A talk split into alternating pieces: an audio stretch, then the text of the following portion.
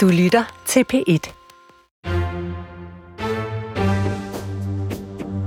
En stor del af livet består af vaner og rutinehandlinger. Vi går i skole, på arbejde, køber ind og gør rent.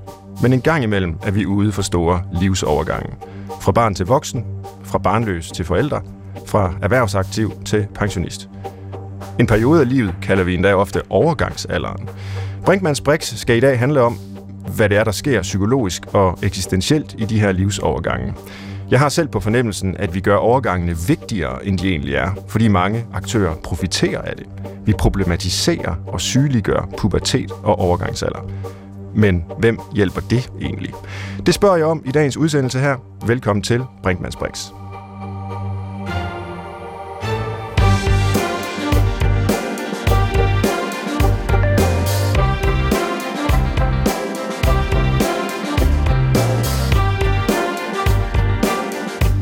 Som professor i psykologi undersøger Svend Brinkmann, hvorfor vi mennesker handler, som vi gør.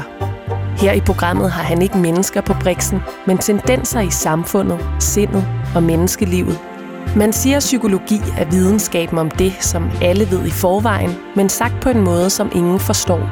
I Brinkmans Brix er målet at sige noget, som ingen har tænkt på før, på en måde, som alle kan forstå.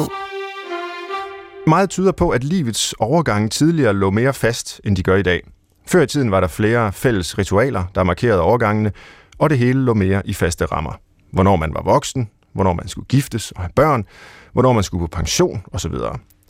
Og det er jo på mange måder befriende, at vi nu i højere grad end før selv kan bestemme mere om, hvornår og hvordan. Men der er trods alt stadig noget, der bare sker med os, om vi vil det eller ej. Vores kroppe forandres for eksempel i puberteten og i overgangsalderen. Er vi i dag mindre villige til at acceptere overgangen i livet end før? Voksne vil jo gerne forblive unge, og der findes teknologi, som kan muliggøre en graviditet i en relativt høj alder, og selve overgangsalderen er længe blevet sygeliggjort, som om, at der var noget galt med kroppen, når den forandrede sig. Så i dag skal vi undersøge livsovergangen, og til at hjælpe mig med det har jeg to gæster, som er eksperter. Og øh, den ene er Christina Prins. Velkommen til. Tak. Du er jordmor, Ph.D., forsker på Syddansk Universitet, og du undersøger blandt andet eksistentielle behov og meningsdannelse i forbindelse med graviditet, fødsel og barsel. Og det glæder mig til at høre mere om øh, i den her udsendelse. Og ved siden mm. af dig er Lotte Vass. Også velkommen til dig. Tak. Du er læge og har i mere end 25 år øh, arbejdet som sådan. Du er seniorforsker på Københavns Universitet, tidligere medlem af Etisk Råd, har blandt andet som forsker beskæftiget dig med overgangsalder, øh, og er forfatter til bogen, der simpelthen hedder Overgangsalderen bedre end sit rygte. Og der prøver du at gøre op med de mange negative myter, der omgærer den her del af livet. Øh, og, og det er skønt også at have dig med. Og I er begge to aktuelle nu med udstillingen og festivalen Overgange på Kvindemuseet i Aarhus. Så det kan simpelthen ikke være mere øh, aktuelt, det vi taler om her i dag. Og allerførst, så kunne jeg tænke mig lige at spørge jer begge to. Nu indledte jeg med min fordom, kan man sige, eller udlægning af, hvordan overgangene har det, eller hvordan vi har det med overgangen i, i det nuværende individualistiske samfund. Ser I ligesom jeg, at vi mangler en fælles forståelse af overgangen, fordi vi er blevet så individualiseret? Ja. Vil du starte fælles forståelse. Øh, jeg tror, jeg vil starte med at sige, at jeg har som sagt beskæftiget mig med måske overgangsalderen i 20 år. Øh, det er længere at være overgangsalderen. Øh, men jeg har forsket med den, jeg har snakket med rigtig, rigtig mange kvinder. Ja. Jeg har koncentreret mig om overgangsalderen og hvordan den opleves. Ja. Øh, men jeg har også erfaret, at der er faktisk ingen, der vil høre om det. Altså, fordi overgangsalderen, det, altså, det vil vi ikke tale om. Det er tabu. Øh, det er bare ikke noget... Øh, det, altså, jeg har skrevet en bog, der handler overgangs, som hedder Overgangsalderen bedre end sit rygte. Men jeg får at vide, hvorfor kalder du den noget med overgangsalderen, for så kan jeg jo ikke have den liggende fremme. øh, så, så, så der er øh, helt klart nogle tabuer ude at gå. Øh, så har jeg netop i samarbejde med Christina, øh, hvor vi har arbejdet også i forbindelse med Kvindemuseet, på overgange helt bredt. Altså se, hvordan er det, de her overgange fletter sig sammen til at både være noget biologisk, noget eksistentielt og noget kulturelt. Mm-hmm. Det er enormt spændende at se, det krydsfelt øh, og se på alle de overgange, vi er igennem, mm. fra fødsel, pubertet, seniorliv, som du siger, som, altså hvor der er en lille smule biologi, men der er rigtig mange, meget overgang i det, og det har faktisk løftet øh, forståelsen af det, det at, at der er noget universelt med overgange. Og det er mm. lige præcis det, du siger der, som er grunden til, at jeg synes, det her det er et ekstremt interessant øh, emne at tage op. Altså fordi der både er noget biologisk, der er noget eksistentielt, og der er noget kulturelt. Altså det krydsfelt der, øh, det er jo tit der, de virkelig interessante psykologiske øh, problematikker udspiller sig, og det er dem, vi gerne vil belyse i, i, i det her program. Men øh, du svarede ikke rigtig, Lotte, på, øh, og det kan være, at Christina så kan træde til, øh, det her med, om, øh, om, om, om det er blevet vanskeligere med overgangen, fordi det er noget, vi selv skal designe, eller tage stilling til, eller forholde os til, eller ikke forholde os til, men at det i høj grad er blevet op til den enkelte. Mm. Hvor, hvor, hvor, hvor der jo tidligere var, jamen så var en konfirmation, så var du voksen, bum. Mm. Mm. Øh, der var ikke den her langstrakte ungdom, hvor man skulle eksperimentere alt muligt. Man vidste, hvad der skulle ske, når nogen døde. Øh, den livsovergang. Mm. Øh, mm. men man vidste, hvad, hvad der skulle ske, når, når, når, når man blev forældre, og så videre, og så videre. Mm det ved man noget om i dag, men meget af det er, er lagt op til en selv. Mm. Øh, nu nævnte jeg øh, i forbindelse med dit arbejde, eller præsentationen af dit arbejde, Christina Prins, at du arbejder med meningsdannelse. Er der et særligt behov for, at vi skaber mening selv, øh, i den kultur, vi så har, som jeg har kaldt individualistisk her. Mm, jamen, det er jeg meget enig i.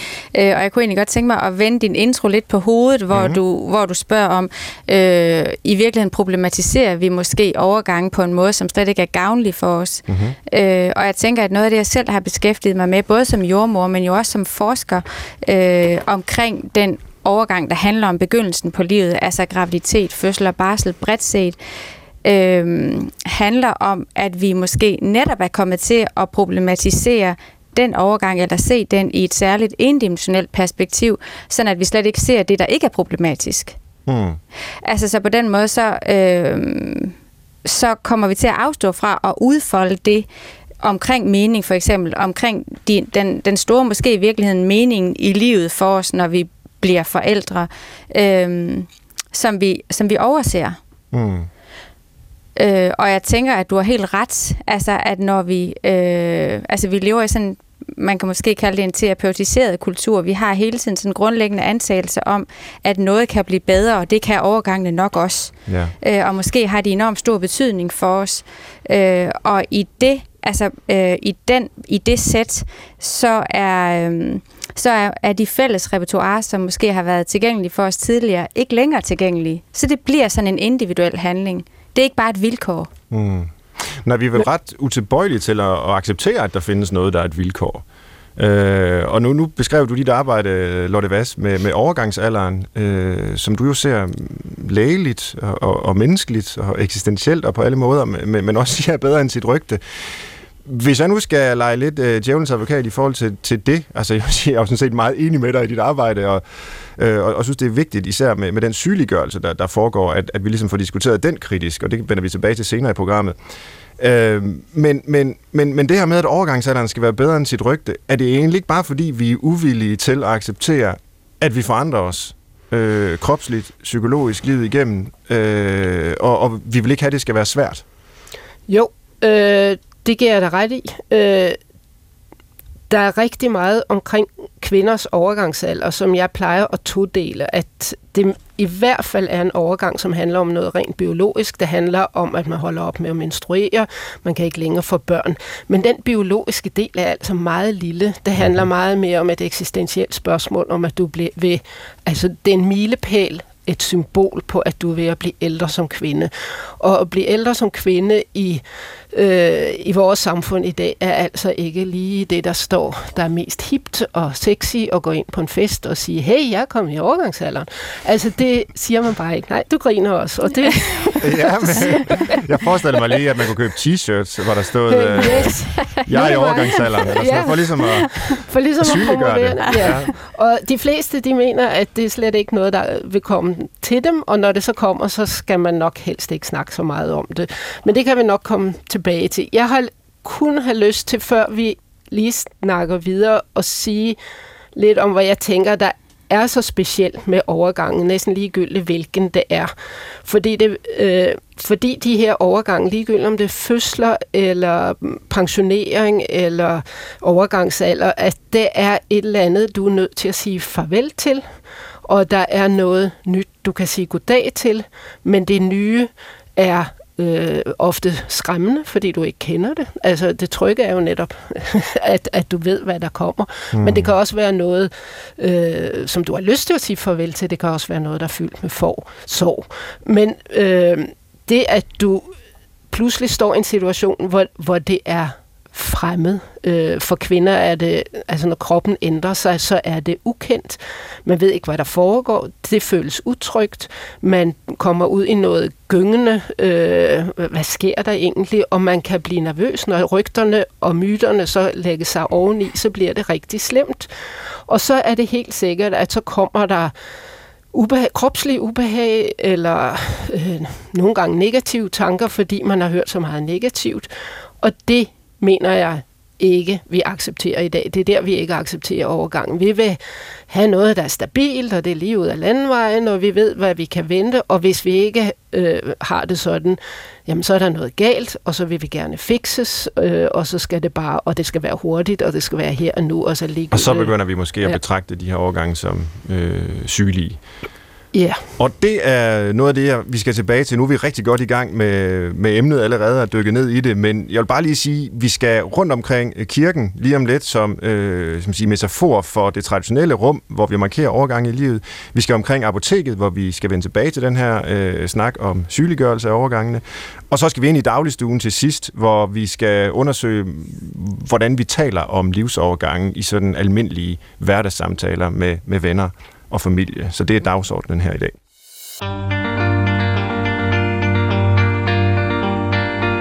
Så vi går videre til kirken, som jo er symbolet på de faste skabeloner for livets overgange. Man ved, hvad der skal ske, og man ved, hvornår. Det kan selvfølgelig opleves undertrykkende, hvis man selv har andre ønsker end dem, der tillades i kirken, for eksempel at gifte sig med en person af samme køn som en selv, hvilket tidligere ikke var muligt. Men det kan givetvis også opleves trygt at have faste rammer for de episoder i livet, hvor noget kan være svært, fordi det er nyt.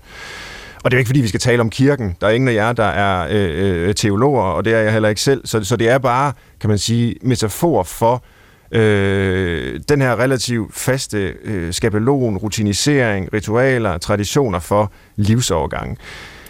Men før vi lige går, går løs på det, og Lotte, du var lidt i gang med det øh, før, så kunne jeg tænke mig at spørge sådan helt åbent, hvad er egentlig en livsovergang? Hvordan øh, kan man definere sådan en? Har I et bud på det? Altså jeg mener jo, at det simpelt er, at du bevæger dig fra noget kendt til noget ukendt. Mm-hmm. Øh, at du bevæger dig fra noget, hvor du har været, og til, øh, til noget nyt. Øh, og at det er en del af livet, for ellers så ville det godt nok være kedeligt, og at vi gik fuldstændig i stå, hvis vi ikke havde overgang og noget, der førte os videre til noget nyt. Og det nye kan være både positivt og negativt, og det indebærer farvel til noget, altså, og det er faktisk ligegyldigt, om det netop er i kirken, hvor du siger ja øh, til din kommende ægtefælle, at du siger nej til singellivet og til al den frihed, det kunne være, men også siger ja til samhørigheden og ægteskabet og kærligheden. Mm. Og hvor meget af det er så noget, der så at sige, sker af sig selv, drevet af en indre nødvendighed, sandsynligvis grundet i biologien noget af det, og hvor meget er noget, vi har skabt øh, kulturelt og socialt. Øh, det, det er selvfølgelig et stort og åbent spørgsmål, men nogle af de helt store livsovergange, som fødsel og død og alle de ting, der er derimellem, de, de er vel ganske øh, fælles på, på tværs af alverdens kultur, Christina Prins?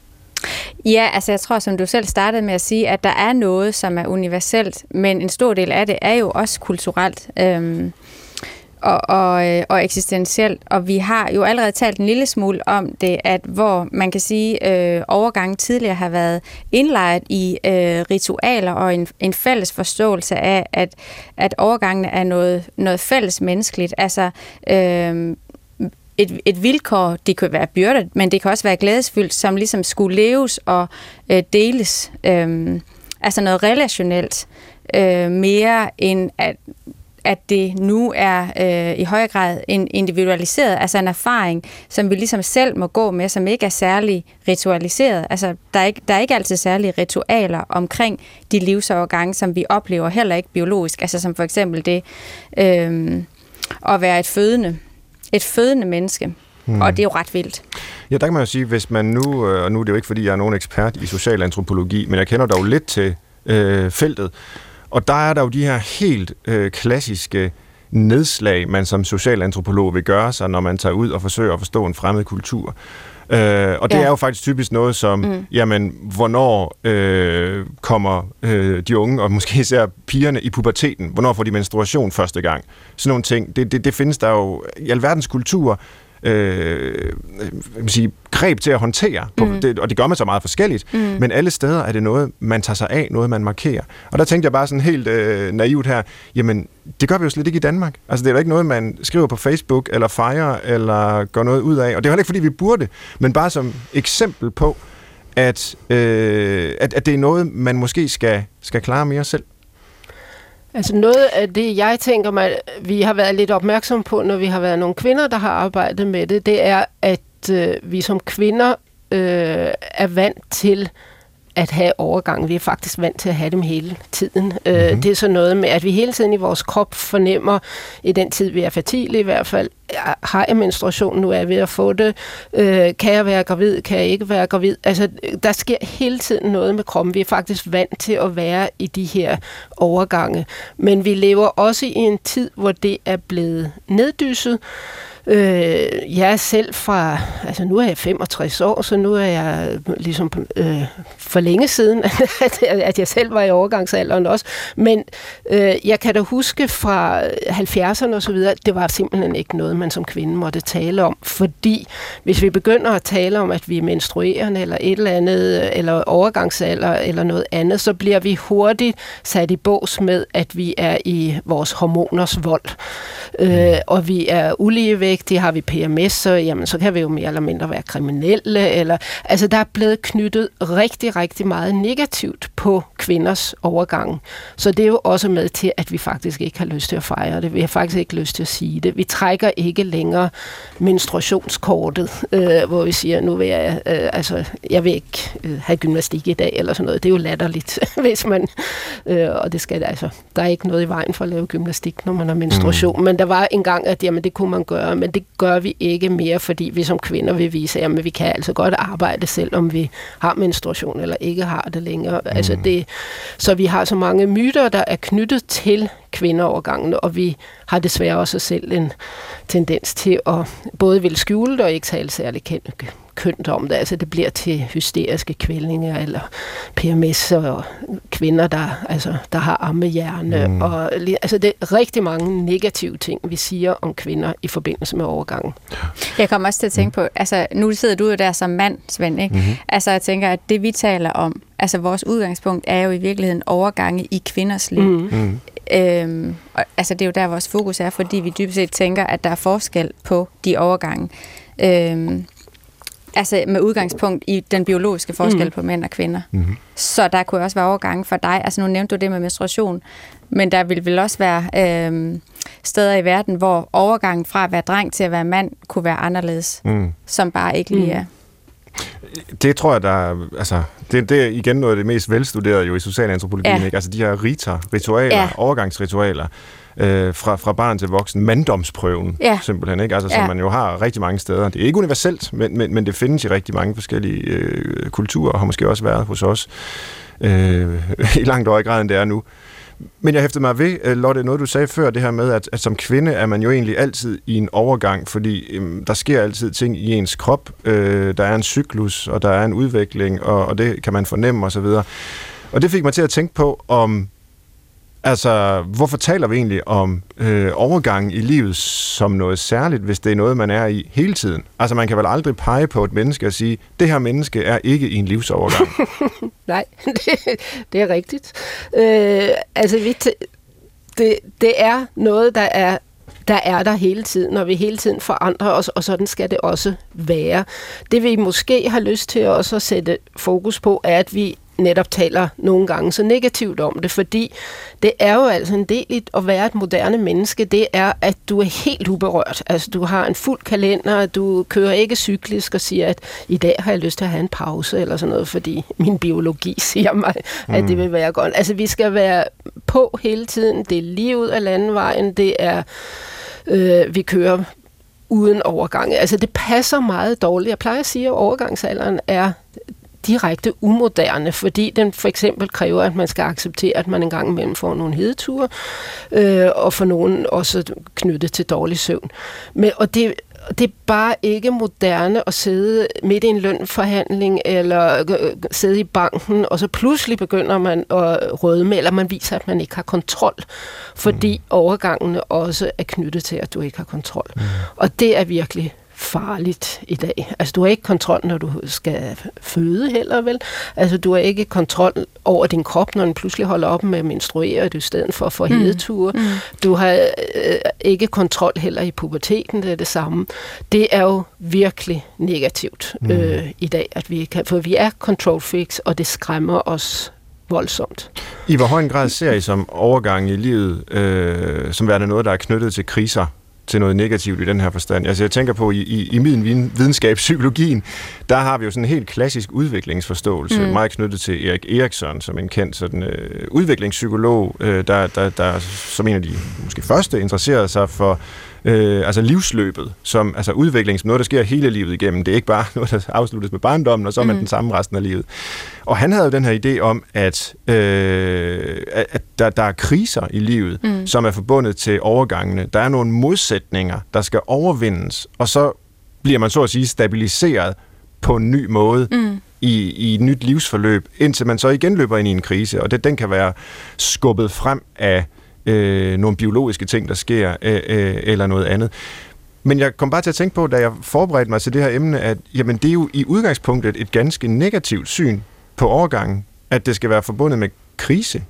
Altså, hvor, hvorfor egentlig det? Øh, man kunne lige så godt sige, fedt, nu kan jeg få børn. Altså, hvorfor er det en krise øh, at skulle forholde sig til det? Eller, fedt, nu behøver jeg ikke at øh, bekymre mig om menstruation mere, fordi nu, nu er jeg over det. Øh, og, og så videre. Altså, kan... Ja, altså jeg, jeg startede, nu får nu skal jeg nok snart.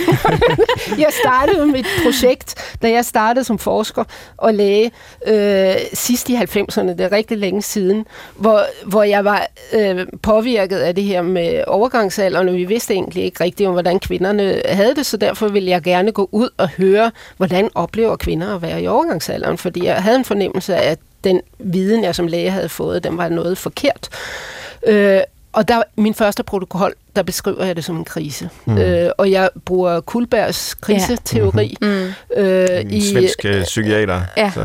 Og som, øh, og som havde noget med forskellige faser, og så ville det nok alt sammen ende godt, eller man havde i hvert fald muligheden for udvikling. Ja. Øh, men jeg gik ud med det her krisebegreb, og så gik jeg ud og interviewede kvinder, og der var ingen krise at finde nogen steder. Kvinderne havde det faktisk super godt. Og det er jo noget af det, der ligesom er lagt op til mit slutresultat, at kvinder i overgangsalderen i Danmark er nogen er ressourcestærke, de er velfungerende, de kører på, de har familie, de har arbejde, og så har de selvfølgelig en gang imellem nogle symptomer, øh, men det er altså ikke noget, der overskygger det hele, og der var ingen krise. Men der kan jo godt være det jeg så til gengæld fandt, var, at der var en masse ressourcer. Og der var noget med skrøbelighed, der var noget med sårbarhed, øh, men der var sandelig også en masse med styrke. Mm-hmm. Ja, jeg tænker, at, øh, at når vi taler om krise som noget negativt, så er det vel altså en forståelse af krise som noget traumatisk. Øh, og, og måske bygger det i virkeligheden også på en sådan en grundlæggende antagelse om, at vores liv først og fremmest må være fred og harmoni, og derfor er kriser i den forstand uønsket. Men, altså, øh, men måske er menneskelivet først og fremmest kamp i en eller anden forstand. Altså, hvordan kommer vi igennem et liv uden, øh, uden kanter, øh, uden ting, vi ligesom øh, slår os på, og hvordan, øh, hvordan lever vi ellers som mennesker? Mm. Øh, og jeg tænker, at der er selvfølgelig der er jo forskel på en, en månedscyklisk forståelse af, at jeg forandrer mig, som godt nok står i skærende kontrast til øh, et ideal om, at vi ligesom skal være stabile og faktisk helst på en konstant opadstigende kurve i vores liv. altså i sådan et præstationssynspunkt. Mm. Øh, Men alligevel er der de der store overgange, som jo i særlig grad udfordrer os øh, eksistentielt, altså udfordrer os på, hvad det i dybeste forstand vil sige at være menneske. Og mm. det er ikke farligt, men der er jo en sårbarhed i de overgange, som vi bare er rigtig dårlige til at se øh, som andet end negativ.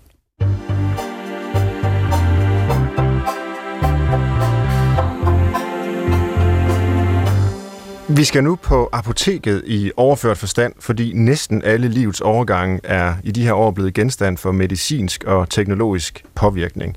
Fødsler foregår på hospitalet, kvinders overgangsalder kan behandles med hormoner, og sorgen efter tab af en livspartner kan snart gives en psykiatrisk diagnose og behandling. Og jeg har jordmor Christina Prins og læge Lotte Vass med mig til at diskutere de her øh, øh livsovergange, og nu er det altså så øh, i sådan en medicinsk optik og måske diagnostisk optik, noget jeg selv har været øh, meget interesseret i, i i de senere år, og aktuelt arbejder jeg med, med, med sorg og hvad der sker med, med det fænomen og sygeliggørelsen af sorg. Så jeg ser det overalt, øh, og, og er måske i den forstand biased. Ser I også i jeres arbejde, at overgangen i livet er noget, vi i stigende grad anskuer medicinsk og diagnostisk? Øh, Ja, det tænker jeg, øh, og det var helt klart det, der ansporede mig til, øh, til, det, til det projekt, jeg selv har lavet om meningsdannelse i forbindelse med den livsovergang omkring graviditet, fødsel og barsel, altså øh, i særlig grad set fra, øh, fra kvindens øh, perspektiv, selvom det at blive far selvfølgelig også er, er al udforskning værd. Øh, fordi at det er jo netop en begivenhed, som du selv siger, der foregår i et, øh, i et væsen, en særlig arena af vores samfund, som har bruger særlige termer og som har underliggende særlige forståelser, som gør, at vi kommer til at se på den livsovergang på en særlig måde. Mm. Ja, det handler om risikofaktorer, det handler om scanninger, det handler mm. om øh, et bestemt miljø mm. og sikkerhed. Altså mm. det er hele den der medicinske terminologi og praksis, ja. vi lægger ned over en livsovergang som øh, graviditet, barsel, fødsel. Ja, jeg tænker øh, meget... og, sådan har det jo ikke altid været. Altså, Nej. Det, det, det er jo det, der, altså det, det er det, moderne mennesker kan have svært ved at, at, for, at forstå, altså at forestille sig, at det engang har været andet. Der var en gang, hvor det ikke var et medicinsk anlæggende at, at, at blive forældre, mm. og blive mor, føde, men det er det nu. Ja, det var, der var en gang, hvor det først og fremmest var en, øh, en familiebegivenhed. Ja ligesom døden måske tidligere først og fremmest har været en, øh, en familiebegivenhed, men også øh, er rykket ind i den der arena øh, i det sundhedsvidenskabelige felt, altså ind i sundhedsvæsenet. Ja. Altså, jeg synes, vi skal også lige bare holde fast i, tænker jeg, nu kommer lægen op i mig, mm-hmm. at der er meget af det her, der sker på baggrund af en meget vellykket medicinsk historie, mm-hmm. som gør, at vi i Danmark, og det, jeg tror bare, det er vigtigt at sige, mm. at vi i Danmark har det måske sikreste sted øh, at føde. Så det vi sidder ja. altså her og siger, det er bare sådan en disclaimer eller sådan noget, det handler ikke om, at vi synes, at vi skal tilbage til at nedlægge sygehusen eller noget andet. Men man kan godt kombinere det, man kan godt være mere bevidst om det. Øh, Svend, du sagde noget om, at det her handler om terminologien, og jeg tror, det er der, vi ligesom griber fat. Vi har, for eksempel har vi nogle øh, fornemmelser i vores krop, øh, nogle følelser. Vi kan blive ked af det ved sorg, som du nævner. Vi kan have hedetur ved overgangsalderen. Vi kan have andre fornemmelser med graviditet og så, og så videre.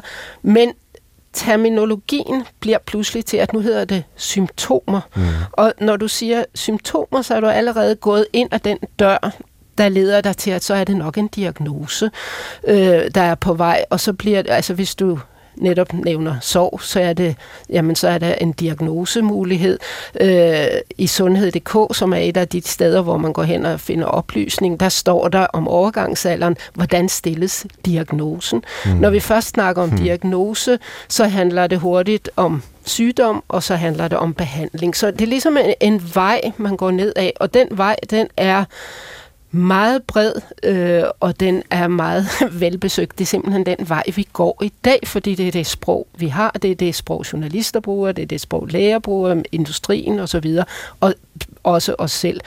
Men vi kunne godt bruge et eksistentielt sprog, mm. og ikke kalde men bare sige, at jamen, det er sådan, jeg har det lige nu. Ja. Jeg har det, jeg er ked af det, eller et eller andet, og begynde at sætte nogle eksistentielle ord på. Og der bliver jeg som læge, jeg bliver jo sådan helt, øh, jamen, dem har jeg ikke lært.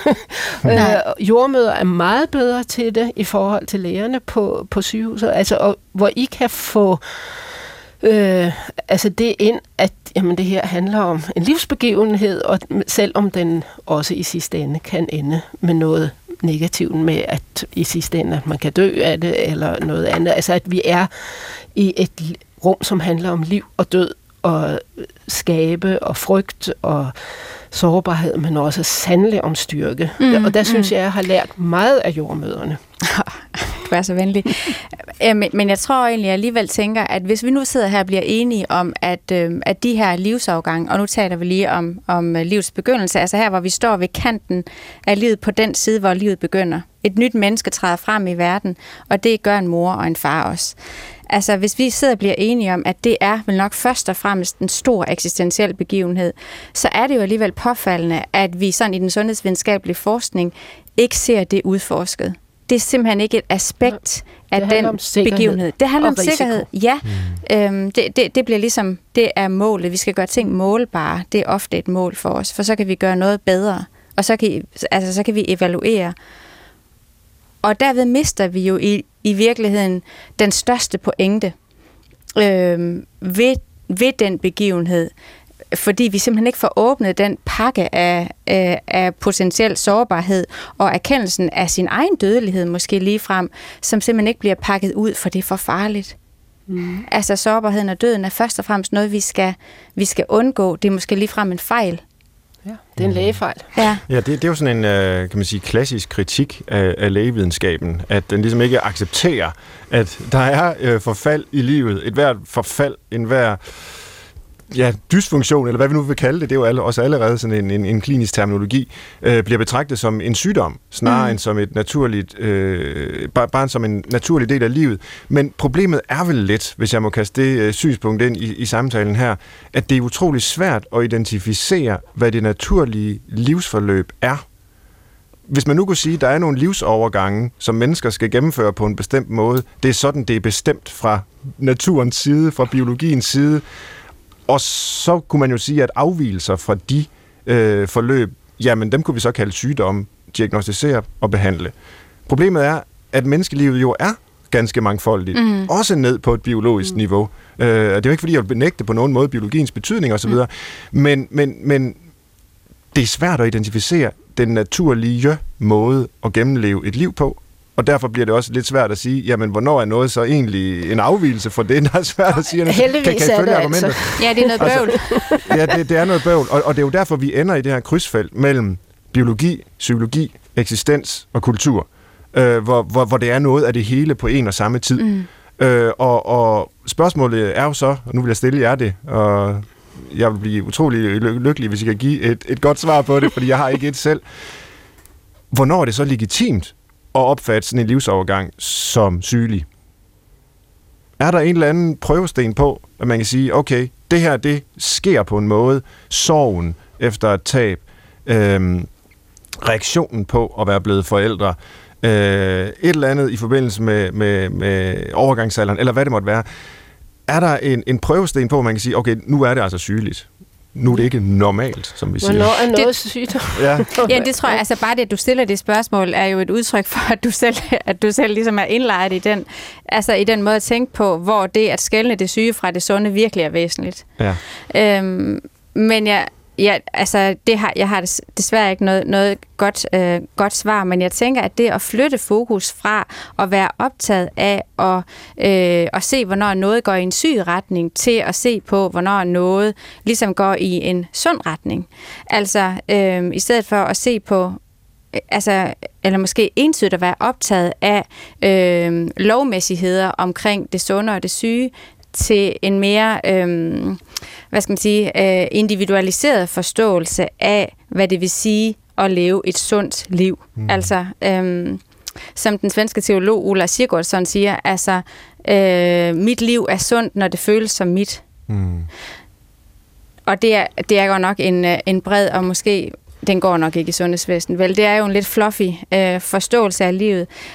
Men hvis det vi får ud af at, øh, at udøve omsorg og øh, behandling i sundhedsvæsenet, hvor målet vel først og fremmest er ikke at skade. Hvis det vi får ud af det er øh, mennesker, borgere, som i højere og højere grad bliver øh, føler, deres liv ikke er deres eget, altså øh, altså bliver mere og mere patienter, mm. får mindre og mindre tro på, at jeg selv kan, eller at mit liv er mit, så vil man i den forstand sige, at det er usundt.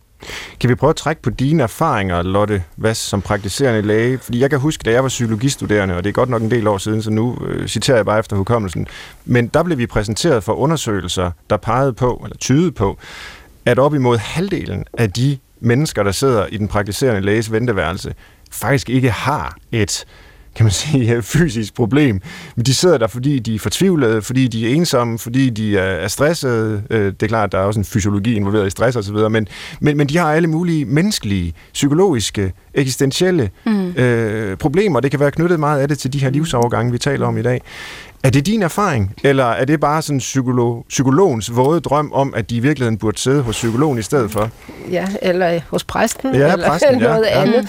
Mm. Øh, I praksis, altså i almen praksis, hvor jeg har været praktiserende læge i 25 år, har vi jo netop forsøgt at have det her lidt anderledes øh, opfattelse af, hvad sygdom er, og vi kalder det det biopsykosociale, eksistentielle, kulturelle. Jeg tror, at den er, det kører virkelig derud af. Ja, der er mange, øh, der mange, mange tilføjelser, ja. Øh, og i gamle dage hed det vel bare biopsykosocialt. Øh, men at vi er godt klar over, at... Og, men vi har det gode i almen praksis i Danmark, at det er dig selv, der beslutter, hvornår skal jeg gå til læge.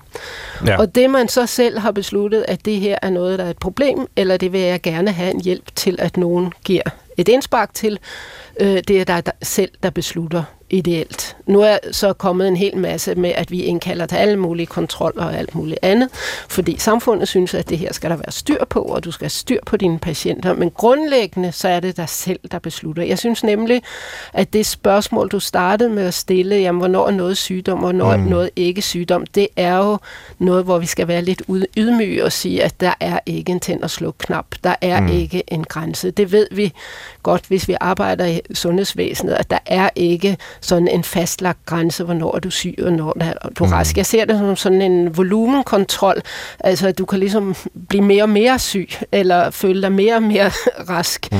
Øh, men hvor mange politikere, embedsmænd og nu, til og med forskere tror, at der er sådan en grænse. Nu er du syg, og nu er du rask. Og vi ja. har set det skrækkelige eksempel her for nylig, hvor næsten alle danskere var kronikere. Altså, ja, der var en undersøgelse, der, der mm. kiggede på 199 øh, øh, sige, tilstande, ja. og, og, og de kunne så vise, at øh, to tredjedel af befolkningen øh, har en kronisk Ja, og det sygdom. bliver jo totalt sludder. altså, det er virkelig en sludderundersøgelse, fordi det har ikke noget at gøre med, hvordan det enkelte menneske føler sig. Nej. Og jeg synes også, man skal være ydmyg derhen, at det her er noget, der står til forhandling. Det er både noget, der står til forhandling, altså for eksempel når der kommer en ny diagnose, altså hos mm. de, øh, men det er sandelig også noget, man skal diskutere som fagperson mm. med den enkelte af, føler du dig syg? Er du syg? Hvordan har du det med det her? Hvordan vil du have det med at få en diagnose? Jeg har påstået, at man har retten til at være rask i et diagnosesamfund. ja, det synes jeg er en god pointe, fordi man kan Men... sige, umiddelbart så er jeg jo helt med på den der kontinuum tankegang, øh, du, du lægger frem, at øh, jamen, man er ikke bare, altså, det er ikke bare syg rask, øh, enten eller. Øh, det passer måske godt i politikernes øh, sådan, kassetænkning og kategorier, man kan sætte nogle øh, krydser osv., men det passer ikke på virkeligheden. I virkeligheden mm. er vi på et kontinuum, og, og en, en rask person, det er i virkeligheden bare en, øh, lægen ikke har undersøgt godt nok endnu. Og med det en mente, jamen så bliver det pludselig et lidt øh, suspekt synspunkt alligevel med den her kontinuumtanke, fordi så er vi jo egentlig potentielt alle sammen en lille smule syge hele tiden, og så kommer det til at være et spørgsmål om, jamen, hvor syg føler du dig, hvor syg synes du, du er, hvor meget vil vi acceptere af, af modgang, øh, før vi ligesom går til læge og synes, der skal stilles en diagnose, og vupti, ja, så er vi alle sammen patienter. Altså, mm. så der, der, der er nogle dilemmaer her, øh, øh, tror jeg. Og, og måske udspringer det, nu vender jeg tilbage til det, du sagde før, Christina Prins, om at vi ikke er villige til at acceptere, at livet også er en kamp. Mm, mm, mm. Er det det, der er fedt? Ja, altså, Skal folk bare tage sig sammen? Nu spidser jeg argumentet. Ja, ja, ja altså jeg tror, øh, altså, jeg tror, det er rigtigt, øh, med, med udgangspunkt i det, der, der er mit felt, altså nemlig øh, graviditet, fødsel og barsel. Altså, øh, det jeg selv har set øh, i, i den forskning er jo, at der hvor livet i virkeligheden er allerfriskest, allerstærkest, øh, der hvor det lyser allermest, nemlig lige når det kommer til verden, der bliver døden også øh, på en eller anden måde aller værst. Og man, altså døden bliver på en måde allermest dødelig. Og den, øh, altså så kan du spørge, hvordan hænger det nu sammen med det der med, at folk skal tage sig sammen? Jo, men det er noget med den der erkendelse af, at jeg som menneske er dødelig. Og den erkendelse af, øh, af livet som, som også kamp og konflikt. Altså at jeg i virkeligheden er et relationelt, afmægtigt, øh, skyldigt, sårbart, lidende øh, og dødeligt. Mm. Og, og for nogen vedkommendes øh, fødende, øh, et fødende væsen. Øh, altså, jeg ved godt, det er sådan nogle store termer, men... Det er men jo helt de, øh, teologiske, religiøse termer, ikke? Altså, at, Ja, ja, ja, det er rigtigt. Men den... Jo, jo, nej, men det var ikke for ligesom, at underkende dem, men bare for at sige, det, det er måske netop noget af det, som lægevidenskaben er, er dårligt øh, udstyret til at få fat på, og man må, må kigge andre steder hen. Ja, altså i det hele taget terapeutisk, fordi vi mm. hele tiden tænker, at vi kan gøre noget bedre. Ja. Og så kan man sige, at den rolle, som, som måske øh, kirken eller en præst tidligere har haft som formaner og, øh, og ekspert, den, den har vi så trukket ind i, øh, i sundhedsvæsenet i dag, og hvor, hvad er det for en viden, vi står på i sundhedsvæsenet? Jo, det, det meste af den viden har vi jo fra viden, der handler om, hvad det vil sige at være syg. Vi, vi udforsker de syge hele tiden, og, og på baggrund af det siger vi noget om, om det sunde liv, ja måske ligefrem det gode liv. Du har lagt dig på Brinkmanns Brix her på B1. Lad os prøve at komme lidt ned i det almindelige liv her til sidst. Lad os gå ind i stuen, dagligstuen. Her mødes vi jo med venner og familie og taler afslappet om, hvordan vi har det. Så hvis overgangen skal rykke ind i vores almindelige opmærksomhed og samtaler på en fornuftig måde, og ikke en sygelig måde, hvordan skal vi så begynde at se på dem? Hvordan skal vi begynde at tale om dem? Og det vil jeg gerne slutte med. Det er sådan lidt mere opbyggeligt end de mange problematiseringer, vi har været igennem her. Øh, så hvis vi lige kunne runde det, altså helt åbent, hvordan synes I, vi burde tale om overgang? Nu har I jo arbejdet med det også i sådan et øh, øh, sige, udstillingsprojekt øh, på, på, på Kvindemuseet. Er I nået frem til, at der er noget, vi med fordel kunne gøre anderledes? Ja, jeg vil da i hvert fald øh, sige, at der er mange af de her ting, som vil være godt at snakke om. Mm. Øh, men det er ikke nok at snakke om det. Vi skal også snakke om det på en ordentlig måde. Mm. Overgangsalderen som eksempel. Der er mange, der siger, nu skal vi snakke om det. Det ender med, at øh, der er stort set kun dem, der har det rigtig, rigtig slemt, som så får taletid i radioen, eller skriver bøger, eller et eller andet om det, og siger, uh, det her var forfærdeligt, og jeg sveder hele tiden, og så videre.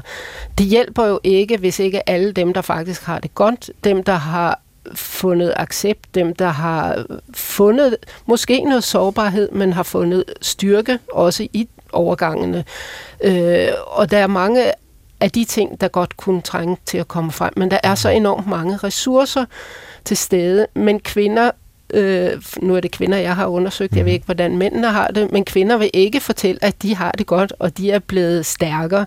Fordi det skal man jo ikke sige, fordi det er jo synd for deres medsøstre, som mm. nu til synligheden har det så dårligt, eller et eller andet. Så det bliver, det fortsætter med bare at være noget, vi taler negativt om. Vi taler også om for eksempel, at overgangsalderen rammer øh, kvinder, alle kvinder. Altså det rammer, altså bare det, hvis jeg rammer, så snakker man om kvinder som et offer, som bliver udsat for et eller andet forfærdeligt. Og så en ulykke, der sker, og som bare er forfærdelig, men det er bare en overgang. Men den der ulykke, den kommer altså og, og rammer dig, og så er det bare øh, slemt. Og det behøver det slet ikke være, og det er en helt forkert måde at snakke mm. om det på. Så derfor er det ikke nok at snakke om overgangene på i det hele taget, men også på en ordentlig måde. Hvordan, altså, det kunne jeg forestille mig er, er lidt anderledes på dit område, Christina Prins. Øh, altså, du arbejder jo med, med fødsel, med, med graviditet, med barsel og den slags. Det er jo en anden form for overgang, som man jo gerne vil tale om. Mm. Altså, jeg har siddet, øh, nu, nu har jeg selv tre børn, og, og hver gang, jamen, så har der været mødergrupper, og der har været familier og så videre, og vi har fulgt med i den her graviditet, og, og det har været spændende, og fødslen og udviklingen og det hele. Det er jo en, en altså, når, når det går godt, og det gør det jo heldigvis i de fleste tilfælde, mm mm. så er det jo en fantastisk livsovergang, ikke? Mm. Og, og noget, vi gerne vil tale om mm. ved, ved, ved middagsbordet. Mm. Og, og, og Lottes arbejde, som handler om øh, kvinders overgangsalder, ja, det er jo ikke noget, man inviterer naboen ind øh, til en eller anden middag, så skal vi lige tale om øh, vores overgangsalder. Øh, det er ikke mit indtryk i hvert fald. Så der er i hvert fald en asymmetri der. Men det er stadigvæk sådan, at du ikke må tale om en fødsel, øh, om at det her er, hold kæft, hvor er det redselfuldt at være gravid. Jeg er bare så tung. Og det er altså, ja. ej, men er det ikke den søde ventetid, ja, jo, jo, jeg okay. har? Ja. Der er mange ting, du ja. ikke må tale om, og det er stadigvæk... Jo. Det kan jeg igen, ammehjernen, det er, øh, er man kvinder, er man, de kan jo ingenting, og så videre. Hvad, hvad, hvad, du... Altså, altså, jeg kan i hvert fald se på den landsdækkende undersøgelse, vi lavede, som handlede om, øh, hvad, hvad for nogle tanker om, øh, om eksistens og tro, man kunne have, når man nu ventede et barn, øh, eller var blevet mor, ikke til noget, ikke til noget sygeligt, at, øh, at tre fjerdedel synes jo, at livets mening forandres at op mod 80% tænker mere på liv og død. Altså, at, øhm, at det er bare paradoxalt. Der er ikke noget enten eller. Det kan godt være, at det er lykkeligt, men netop i, altså, hvad skal man sige, i mødet med stor lykke, kan, øhm, kan mødet med, med menneskelig sårbarhed og frygten for at miste selvfølgelig også være til stede. Øh, og jeg kommer også sådan til at tænke på et, et, øh, et nyt studie, vi har lavet, som handler om det der med, med krop og forståelsen af kroppen i forbindelse med fødslen altså meget vildere bliver det ikke, vel? Hmm. Øhm, men, men, de der, men de kvinder, som vi interviewede, har alligevel haft oplevelsen af, sidder på den anden side og, og tænker, øhm, altså bare jeg ikke ser ud som en mor. Det er godt nok, altså det er, de føler sig både stærkere, end de nogensinde har gjort, og samtidig er der paradoxalt nok øh, en længsel efter ikke at se sådan ud. Altså når de har, har født? Ja, ja, som står Nå. i modsætning til altså den følelse, man kan have, når man ligesom har, har trænet op til sit maratonløb, mm. og bagefter står man med og er kampstolt af sin krop. Men hvorfor vil de ikke ligne en mor? Det, det er bare ikke et ideal. Det er ikke et kropsligt ideal. Nå, på den måde? Ja. Okay. Så, så, så sjovt nok, altså der, der er nogle, øh, og det kan man godt sige, det kan vi godt snakke om inde i stuen, øhm, ja. som du nu siger. Altså, ja at, at det vil være okay. Altså, når, når man er blevet mor, så gør det ikke noget, man ligner en. Nej, altså, altså det er ret cool. Det er ja. ret cool at føde. Ja.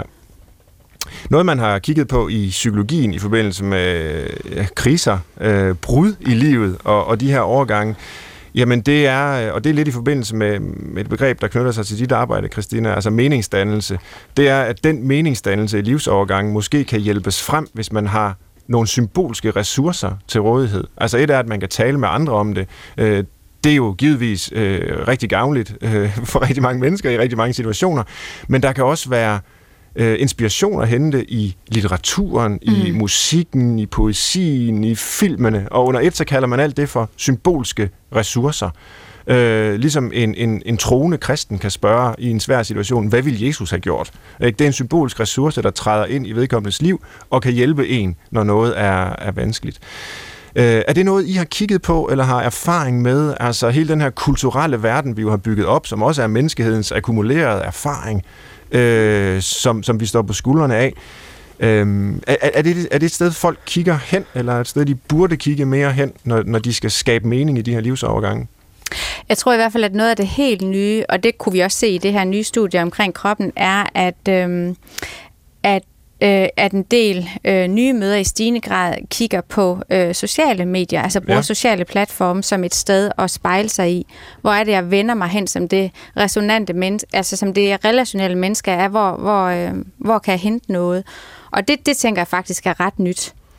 Ja, øh, jeg tænker, at det, han, altså når, når kvinder er bange for at blive ældre, og det er de næsten. Jeg så lige uh, en nyhed i går om, at man var ældre, når man var 29. Okay. så, så kunne man ikke Jamen, det er længere. altså, man er ældre end dem på 28, det er ja. nok. så, så på et eller andet... Øh, øh, så handler det selvfølgelig om, at når man kommer i overgangsalderen, så fylder det mere, at man er ved at blive ældre, end selve symptomerne. Altså det er det, at man mm. øh, får rynker, at man, får, øh, at man skal have briller, og det, altså, har jo ingenting med overgangsalderen, eller for gråt hår, eller et eller andet, for det er bare nu er man simpelthen der, hvor man, hvor man ikke er lige så ung, som man var før i hvert fald, og man, er, man kan lade, som om man er 29. Det kan man ikke mere. Øh, og der er det selvfølgelig enormt vigtigt, at vi kigger på billeder af ældre kvinder. Og de har været meget negative, før de har været rigtig, altså det har bare ikke været noget tilstræbelsesværdigt. Det er jo ved at blive lavet om. Altså mm. symbolet på den ældre kvinde, i kraft af, at mange kvinder har fået, altså bliver ved med at arbejde rigtig længe, de har fået en anden økonomi, de er ikke længere afhængige af deres mænd, mm. de er, mm. øh, det er faktisk en samfundsmæssig ressource, øh, og det gør, at overgangsalderen nok ikke bliver så skræmmende, selvom det ikke handler om overgangsalderen, så handler det om de her billeder. Dem, der er på vej nu til at blive senior, øh, er de gamle 68'er kvinder, som jo hele tiden har banet vejen, hvordan skal vi se på vuggestuer, fødsler, børnehave, og nu er de kommet dertil, hvor de siger, vi vil ikke være usynlige, vi vil ikke puttes ind i et hjørne, vi vil ikke være sådan nogle kedelige nogen, der går med poser og lange, øh, uformelige øh, jakker eller et eller andet, men det er faktisk nogle spændende kvinder. Og mm. når man først kommer dertil, så bliver det måske ikke så skræmmende mm. at blive ældre, som det før har været. Og det er vel altså hele den symbol ting, ja. der ligger i det. Ja.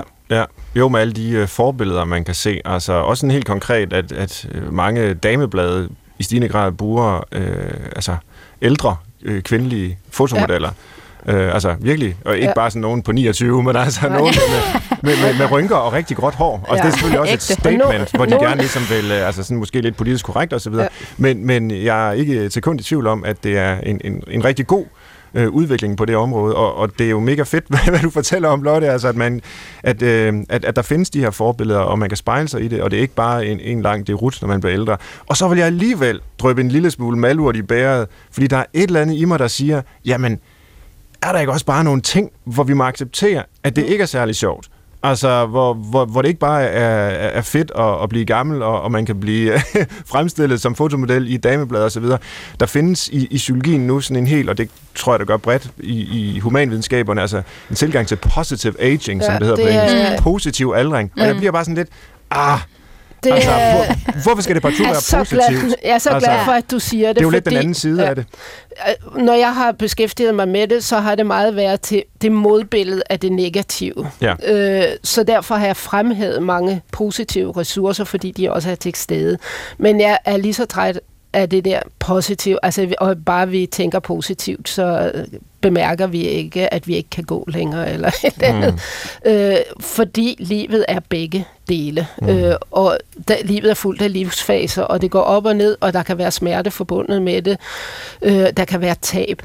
Øh, den kropslige del, og så kommer vi tilbage til der, hvor vi startede, at det her er en kombination af noget biologi, noget eksistens og noget kultur, men den kropslige del går jo altså meget ned af bakke, mm. øh, når man bliver ældre. Altså man, der er tab, der er funktionstab, der er ting, der går langsommere, man kan ikke det, man kunne før, og det vil være helt åndssvagt at sige, at sådan er det ikke.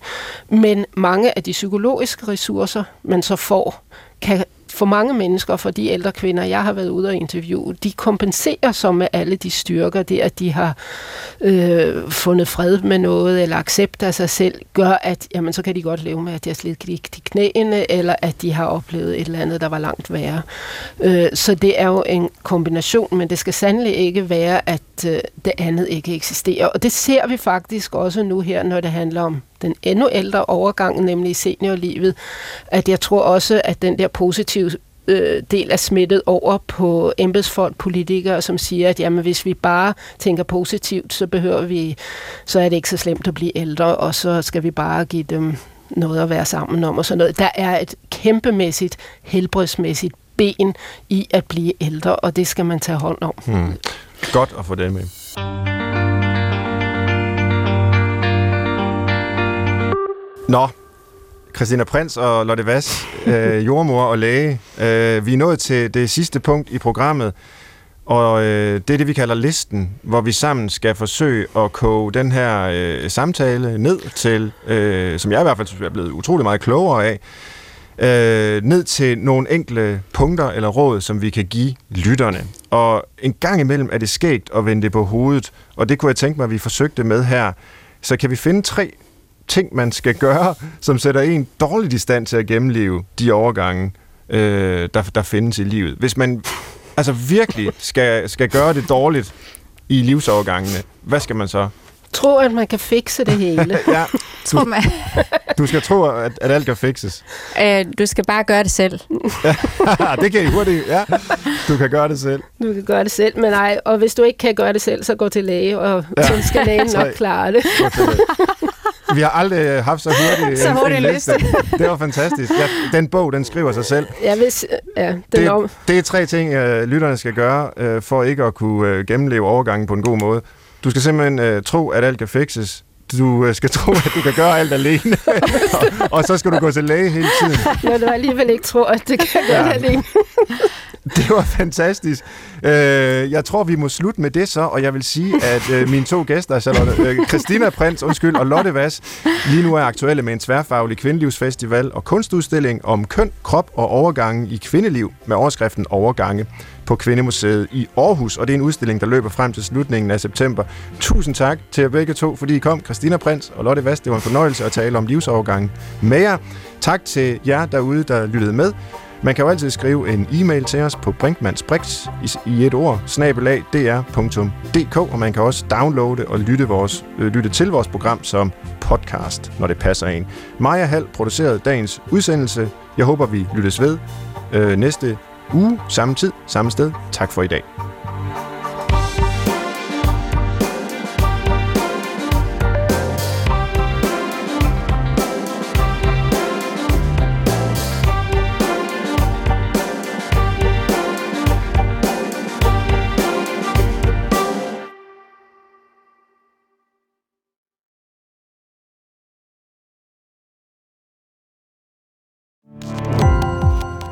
Gå på opdagelse i alle DR's podcast og radioprogrammer. I appen DR Lyd.